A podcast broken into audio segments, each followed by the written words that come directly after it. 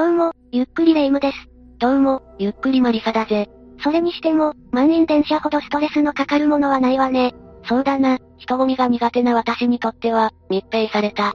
空間の人混みに閉じ込められるのは勘弁だぜ。しかも、たまに不審者のような乗客が座ってるから、出くわすと怖いわね。なんだ？電車で不審人物に出会ったことがあるのか？私はないけど、過去に電車で起こったトラブルが原因で、事件に発展してしまった事例を聞いたことがあるわ。それはすごく気になるぜ。一体どんな事件なんだ？簡単に言うと暴行事件ね。満員電車の中で起きたわけじゃないけどね。結構空いていたんだな。そんなにヤバい事件だったのか？そうね、いろんな意味でヤバい事件だわ。ぜひ教えてほしいぜ。というわけで今回は栃木元ホスト暴行事件について解説するわ。それじゃ、ゆっくりしていってね。それで、一体どんな内容なんだ？事件が起こったのは2022年1月23日。現場となったのは、JR 宇都宮線直通湘南新宿ラインの逗子行きの電車の中だったわ。犯人の名前は宮本和馬、当時28歳。栃木県でホストクラブとして働いていたわ。その電車に乗っていた宮本和馬は喫煙者だったこともあり、無性にタバコを吸いたくなったようなの。まさか、車内で喫煙したわけじゃないよな？そのまさかで、宮本は堂々と電子タバコを吸い始めたわ。おいおい何やってんだよ。今時そんな非常識なことをする奴がいるのか？昔ならともかく、時代が時代なんだからちゃんと常識は守ってほしいわね。しかも、びっくりすることに彼は優先席に座っていたらしいわ。マジかよ。優先席でタバコを吸うなんて大迷惑だぜ。それでその後どうなったんだ？この時、誰も宮本のことを注意する人は現れなかったわ。日本人の悪いところだな。明らかに異常な行動だったから、みんな怖かったんだと思うわ。でもここで、一人の少年が立ち上がったわ。誰も止めようとしないところ、たった一人で勇気ある行動をしたんだな。その少年というのが17歳の男子高校生だったんだけど、宮本の前まで行き、タバコをやめてもらえませんか？と声をかけたのよ。でも宮本は、その注意を無視してずっとタバコを吸い続けていたわ。そんな宮本に少年は注意を続けるわ。どうやら少年は喘息を持っていたようで、タバコの煙は刺激が強かったみたいなのね。喘息持ちなら、タバコの煙はきついだろうな。すると宮本は、身を乗り出すようにして少年に迫ってきたわ。そんな宮本を少年は押し返すんだけど、それを暴行と受け取った宮本は激高して上着を脱ぎ、腕に掘ってあった入れ墨を見せつけるようにして少年に掴みかかったわ。まさかの逆ギレかよ。その後、手を出しやがったなと言って、宮本は少年に、殴る蹴るなどの暴行を加え、土下座を強要したわ。周りの乗客が止めに入らないのも異様な光景だけど、自分がその場に居合わせたとして止められるかはわからないぜ。少年は、土下座をしたら手を出さないことを確認した上で、土下座したわ。それで、とりあえずは収まったのか？いいえ、それで宮本の怒りが静まることはなかったわ。ってことは、また彼は少年に暴行を？ええ、残念ながら彼は土下座した少年の頭を踏みつけるなどの暴行を、車掌が止めに入るまで続けたわ。でも車掌一人では止めきれず、宮本は喧嘩売ってんじゃねえぞ。俺に喋りかけられる分際ちゃうだろなどと口にし、暴行を続けたのよ。その後、電車が自治医大駅に到着すると、宮本は少年を、駅のホームに連れて行き、そこでさらに暴行を続けたわ。そこまでする必要あるのか？しつこい男だな。途中でその行為に気づいた駅員が警察に通報し、そこでようやく、宮本は暴行をやめたわ。警察に通報されたことに気づいたのか、暴行をやめた宮本は焦って逃げていったわ。宮本はどこに逃げていったんだ？別の電車に乗り込んだみたいね。その後に警察が到着し、捜査が開始されたわ。少年は無事だったのか？命に別状はなかったようだけど、全治6ヶ月の重傷で、右の頬骨付近が骨折していたのよ。かなりの大怪我じゃないか。その後、宮本はどうなったんだ？その日の午後11時過ぎ、宇都宮駅から戻ってきた宮本は、警察から、職務質問され、その後に傷害の容疑で緊急逮捕されたわ。ようやく逮捕されたようで、ほっとしたぜ。宮本は取り調べに対し、向こうから先に喧嘩を打ってきて、自分の首に手を押し付けてきたので、やり返しただけ、正当防衛だと言って一部容疑を否認していたわ。いやいや待て、あれだけ一方的に暴行しておいて、正当防衛は無理があるぜ。聞いて呆れるわよね。しかも宮本は取り調べの時にも、検察官に暴言を吐きまくっていたそうなの。検察官って、被疑者に対してどんな起訴内容にするかとか、罪状を決めたりする人物だよな。その通りよ。けど彼はそんなことも知らなかったんじゃないかしら。そんなことしたんだから、罪も大きくなってしまったんじゃないかまあね、宮本は少年に対して行った傷害罪と強要罪、検察官に対する公務執行妨害、合計3つの罪で起訴されたわ。意味もなく罪を増やすとは、本当に呆れる犯人だな。ちなみに検察は起訴前に宮本に対して、2ヶ月ほどの期間を要して鑑定留置を行っているわね。それにはどんな意味があるんだ？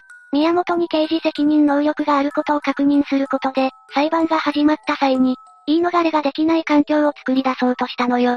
検察官もカンカンだな。2022年6月16日に開かれた初公判で、宮本は起訴内容を認めていたんだけど、土下座させたことまでは覚えているが、それから先のことは覚えていないと食い違う内容を語っているわね。被告人あるあるだな。覚えていないで貫き通そうとするパターンか。検察側は宮本の犯行を極めて悪質とし、自己中心的だと非難して懲役3年を求刑したわ。それに対し弁護側は、被告人は冷静になり深く反省していると主張して、執行猶予付きの判決を求めたのよ。覚えてないのにどうやって反省するんだ。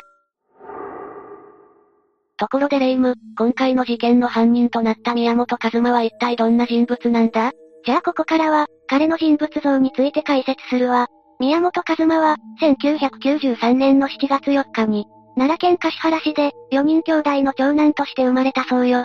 彼は幼少期から手のつけられない子供だったようで、周囲の人々からは乱暴者という認識を持たれていたみたいなの。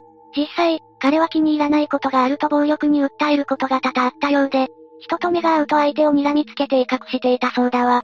どうしてそんなに喧嘩腰なのか、理解できないぜ。そんな宮本は、中学を卒業した後に実家を出て大阪に移り住み、ホストクラブで働き始めることになるわ。仕事ぶりはどうだったんだ？ホストとしてはそれなりに売り上げを伸ばしていたようで、宮本はそのお金で美容整形を繰り返していたみたいだわ。見た目を良くするのは、やっぱりホストとして有利になるからなのか？そうでしょうね。実際、ルックスを磨いた彼は、客相手に、恋人のような振る舞いをする、いわゆる色恋営業を仕掛けたりして、1000万円の売り上げを叩き出したこともあったみたいだわ。そんなに優秀な働きぶりだったのに、どうしてこんな犯罪に走ってしまったんだろうな。宮本の素行の悪さは、仕事を始めてからも変わっていなかったようで、ホストクラブでの勤務態度もすこぶる悪かったみたいだわ。同僚のホストからの評判も散々で、結果として彼は、ホストクラブにもいられなくなってしまったのよ。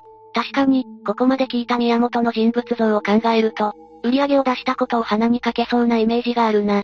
それから彼はホストクラブを転々としたようだけど、勤務先も私生活も最悪の一言だったみたいだわ。それで、宮本はどんな風に最悪だったんだ？違法薬物に手を出したり、不良に憧れて自分の体に入れ墨を入れたりしていたわ。また宮本は、人間関係の中で自分が優位じゃないと気が済まない性格だったようで、優越感に浸るためかいつも後輩グループとつるんでいたそうね。その反面、自分よりも強い相手や偉い相手には、ヘコヘコしていたという話もあるわ。入れ墨や態度のデカさで自分を大きく見せると同時に、強者にはこびへつらっていたわけか。でも、宮本の身勝手な振る舞いに、さすがに黙っていられなかったみたいで、立てつく後輩もいたみたいだわ。こうして宮本は、後輩グループから嫌われるようになって、ついにある後輩との喧嘩に発展してしまったの。後輩と喧嘩か。どっちが勝ったんだ？後輩が勝ったそうよ。宮本は偉そうで態度が大きかったけど、喧嘩は弱かったみたいだわ。それは、目も当てられないな。この喧嘩に負けたことで、宮本は大阪にいられなくなってしまったわ。その後は、東京の歌舞伎町に拠点を移してホストを再開するんだけど、大阪時代のようには売り上げを伸ばすことができなくなってしまったわ。大阪と東京では、人気のホストになる基準が違うのかもしれないな。その状況に耐えかねた宮本は1年後、再び拠点を大阪に戻すんだけど、その3年後には栃木県の方に勤務先を変えたわ。転々としていたわけか。にしても、なんで栃木を選んだんだ？それはわかっていないわね。ただ、そこでも宮本の気性の荒さは、変わってなかったみたいで、周囲にマウントを取ったり、気に入らないことがあると暴力を振るったりしていたみたいだわ。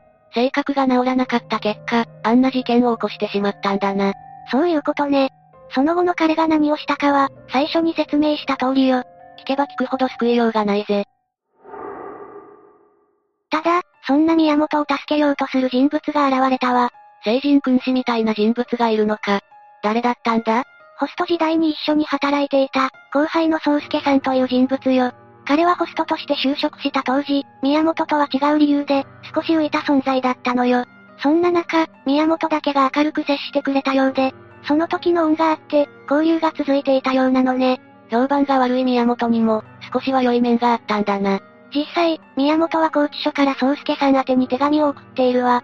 内容は事件のことと、釈放された後のことについてだったみたいね。これまでの宮本とは随分と印象が違うな。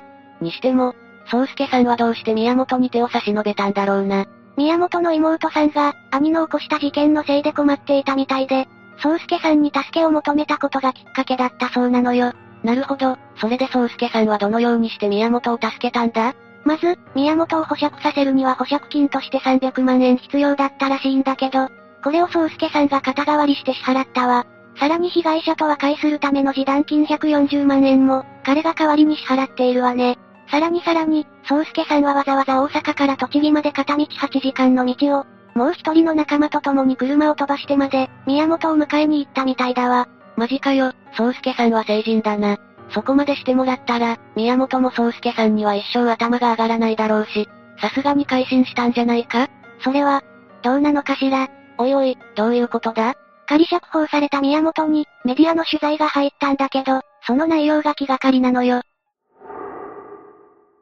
取材ってことは、宮本はインタビューでも申し込まれたのか？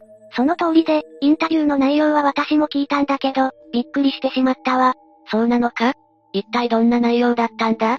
内容は事件当時の状況を聞くものだったわ。まず宮本は、電車内での喫煙について話したのよ。そこで間髪入れずにインタビュアーが人としてダメですよねと、ツッコミを入れたんだけど、宮本はそれに対して、我慢ができなかった。今ではやばいと思うと話していたわ。まともに思えるが、これまでのことを考えると、本心から言っているかわからないぜ。でも、そんなことは些細に思えるほど、宮本の話は脱線していくのよ。脱線？どういうことだ？その後の宮本は、一人の男性が、タバコを吸っていた自分の前に来て、てめえ何タバコを吸ってんだよと大声で怒鳴ってきたと、報道とはまるで違うことを語ったわ。いやいや、声をかけたのは高校生の少年で、喧嘩を売ったのはむしろ宮本の方だよな。それには取材班もツッコミを入れたんだけど、彼は違います。全く違いますと否定して、さらに話を続けたわ。とりあえず聞こうか。次に宮本は怒鳴ってきた男について、自分よりも大柄で不良じゃないかと思ったと語ったわ。いやいや、高校生だし、制服姿じゃないのか？その時の宮本の話によれば、男は私服だったらしく、金色の縁のサングラスをかけていたそうなのよ。そして男は、座っている自分に覆いかぶさるように威嚇してきたみたいだったから、あの時はやるしかないと思った。と、喧嘩の理由を語っていたわ。聞けば聞くほど、報道と違いすぎて混乱してくるぜ。宮本は一旦その場から離れたらしいんだけど、少年は待てやこらと言い追いかけてきて、首を押さえつけてきたわ。そこでさすがに応戦して、たまたま自分の方が強かったから、あのような状況になってしまったと答えているわね。自分を大きく見せるための嘘をついているようにしか聞こえないぜ。だけど、この話が本当なら、報道が真っ赤な嘘ってことになるんだよな。そうね、ちなみに宮本は、被害者の少年を、最初は高校生だと思わなかったとして、もし高校生だと分かっていたら手は出さなかったと言っているわ。インタビューの内容はともかく、宮本の判決はどうなったんだ？宇都宮地裁は2022年7月19日、事件の発端が被告の常識外の行動にあり、さらに無抵抗の被害者に過剰な暴行を加えており、動機も踏まえて借用すべき点はなく、また被害者は肉体的精神的苦痛を被ったとして、宮本に懲役2年の実刑判決を言い渡したわ。結局実刑を受けたんだな。宮本はこの判決に控訴しなかったのか？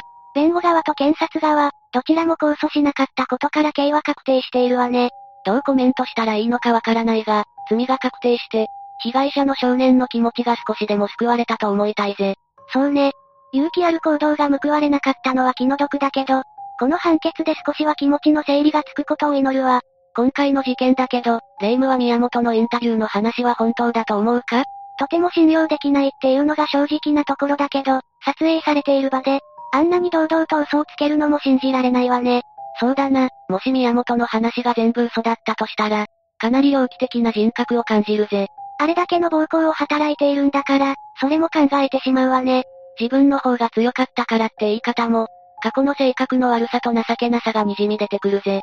何にしても、2年後には出所するわけだから、どこかで出くわさないことを願うばかりね。